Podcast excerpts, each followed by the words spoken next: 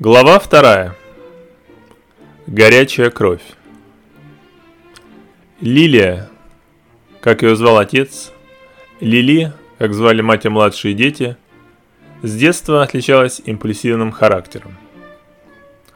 Она росла своенравным ребенком, она не терпела понуканий и насмешек, и если таковые случались с ней, то не задумываясь отвечала. Однажды, когда она еще училась в гимназии, преподаватель на занятии назвал ее «заморышем» за вечные следы пятен от чернил на ее руках. Девочка, не вытерпев публичного унижения, плеснула в обидчика теми самыми чернилами, за что едва не была отчислена из заведения, только мольбы матери помешали этому. Возможно, именно такой склад характера помог ей пережить смерть родителей и выпавшую на ее долю нужду и не пасть духом. Когда же неожиданно у нее в руках оказалось щедрое царское подаяние, ей хватило рассудительности распорядиться им с умом. Открытая ею стетка ателье поначалу не приносила им доход, но после того, как одна богатая дама из любопытства, заглянувшая к ним и оставшаяся довольной и качеством их работы, и обхождением, рассказала о них своим друзьям-знакомым, их дела пошли в гору. Впервые в жизни Лили почувствовала себя не заморышем, живущей в Дворницкой, имевшей всего лишь одно единственное гимназическое платье, перешитое под обычное пару стоптанных башмаков, а девушкой, в чьих жилах текла дворянская кровь.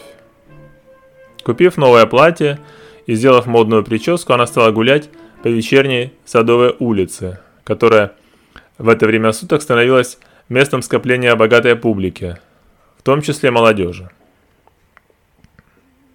Однажды во время одной такой прогулки она увидела юношу, который принес подаяние и испугалась. Она боялась, что неожиданное облагодетельствование, как неожиданно пришло к ней, так же неожиданно может и уйти. Однако это не случилось, и юноша, назвавшийся Митей, даже не спросил про это. Он был очень мил и предложил продолжить прогулку вместе, на что Лили согласилась. Прогулка – по вечерней Садовой улице переросла в отношения, о которых Лили давно грезила. Митя сказал, что учится в Александровском лицее в Петербурге, а на выходные приезжает к родственникам Царское. Так они стали проводить время каждые выходные, и Митя, который был утонченно красив, хорошо воспитан и, как казалось, благороден, совершенно покорил Лили. Она с нетерпением ждала каждую субботу, потому что в этот день Митя брал коляску, и они выезжали из Царского в соседние городки – Павловск или Гатчину. Взявшись за руки, они бродили среди изумрудной листы Павловского парка и делились событиями, что произошли с ними за неделю. Лили рассказывала о своей работе в ателье, благо почти каждый день к ним заглядывал какой-нибудь интересный гость, который делал заказ – Митя же лишь вскользь вспоминал о своей учебе в лицее, его интересы были в другом. Он восхищался героями войны 12 -го года и очень сожалел, что век войны ушел в прошлое. Он находил профессию военного интересной и романтической.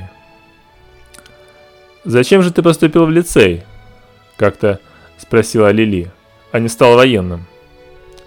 Митя ответил что-то невнятное и поспешил переменить тему. Лили недолго мучила Митю истомой. Ее мать была для нее примером того, что женщина не должна стыдиться своей любви, а наоборот, в своих поступках руководствоваться только ею. И спустя три недели после знакомства они вступили в интимную близость. В этот день Лили попросила тетку пойти на прогулку с Петей и Катей, и в их отсутствие к ней пришел Митя. Если для Лили все было впервые, и она немного смущалась из своей ноготы и сближения их тел, то Митя уже был опытен. Едва они остались ногими на кровати, как он, нисколько не робея, быстро прильнул к ее небольшой груди и принялся целовать ее. Затем его поцелуи спустились вниз к животу. Окончательно Лили смутилась, когда губы Дмитрия коснулись ее полового органа. В этот момент чувство стыда – смешалось у нее с чувством томящего удовольствия, что только усиливало ощущение. Затем состоялось проникновение его тела в ее. Спустя полчаса Окончательно разомлевшие, они лежали на простыне со следами их выделений в состоянии сладкой неги, которая, как показалось Лили, была разлита повсюду. В течение следующего месяца она жила с чувством праздника. Когда Митя навещал ее, она велела Пете и Кате идти гулять, а сама уединялась с Митей в спальне. После блаженных мгновений объятий и страсти, они сами шли гулять, иногда беря с собой Петю и Катю.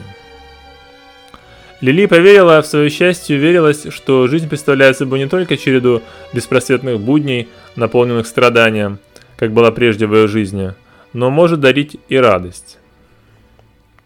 Она поверила, что с лихвой испила чашу страданий, которую ей преподнесла жизнь, и отныне все это воздастся тихим счастьем с Митей. Однако события, вскоре последовавшие, разбили эту веру в возможность счастья в жизни.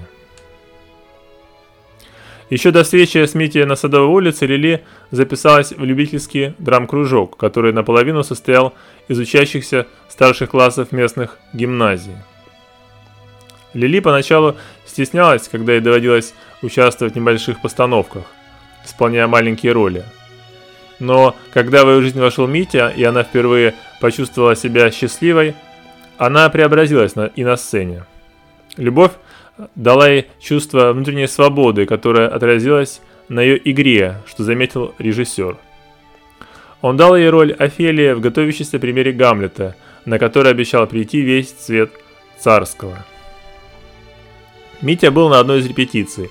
Зная, что он, сидя в зале, смотрит на нее, она играла так, словно это и была премьера, задействуя все свои способности. Однако вечер самой премьеры Митя не пришел. Тщетно Лили искала его глазами, выглядывая из-за кулис, когда зрители рассаживались по стульям. Она даже во время спектакля посмотрела в зал в надежде увидеть его, чем повергла режиссера в шок, но так и не увидела. А после спектакля он не зашел к ней в ее крошечную гримерную. Он исчез, словно его и не было. Лишь к следующей весне боль отпустила Лили, и она снова научилась проживать каждый день без мысли о Мите. Да, жизнь жестокая ведьма, думала она, вернувшись к своим прежним убеждениям. Она может на время затуманить голову, но на деле она всегда одна и та же. Она решила жить для брата и сестры и сделать для них то, чего не смогли сделать для нее ее родители – вывести их в люди, дав им образование. Однако этой мечте не суждено было сбыться. Горячая кровь снова взяла верх и подвигла девушку на отчаянный шаг. Но, в отличие от случая с чернильницей, теперь за нее некому было заступиться. Все началось на, с той же Садовой улицы, которая так мила была сердцу Лили. Однажды она, купив материи для пошива новых шляпок, шла в свое ателье и случайно на перекрестке видела коляску, в которой сидел юноша в вицмундире корнета и девушка, на вид такого же возраста, как и она, в изящном белом платье и широкой белой шляпке. Лили поначалу не обратила внимания на Корнета, рассматривая шляпку девушки, но когда он повернулся в полоборота, она безошибочно узнала профиль Мити. Да, это был он. Застыв в оцепенении, Лили проводила взглядом удаляющуюся коляску с весело болтающими Митей и девушкой. Теперь ей все было ясно и понятно. Она стала жертвой обмана молоденького Корнета, у которого теперь будет повод похвастаться перед своими товарищами об очередной победе над наивной дурочкой. Горячая кровь взыграла.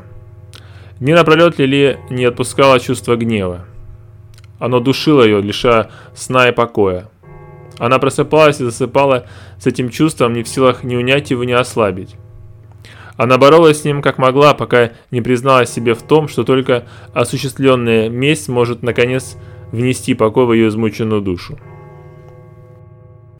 Извлечая из сундука с отцовскими вещами револьвер, который ее отец использовал во время цирковых представлений, которые ему иногда удавалось давать, чтобы хоть что-то заработать, Лили стала искать случая для возмездия. Она не собиралась убивать ни Митю, ни ту девушку, ей всего лишь хотелось посмотреть на, в его испуганные глаза, увидеть его в жалком, униженном положении, выпрашивающем прощения, и это удовлетворило бы ее. Она стала все чаще прогуливаться по Садовой улице в надежде рано или поздно встретить на ней его.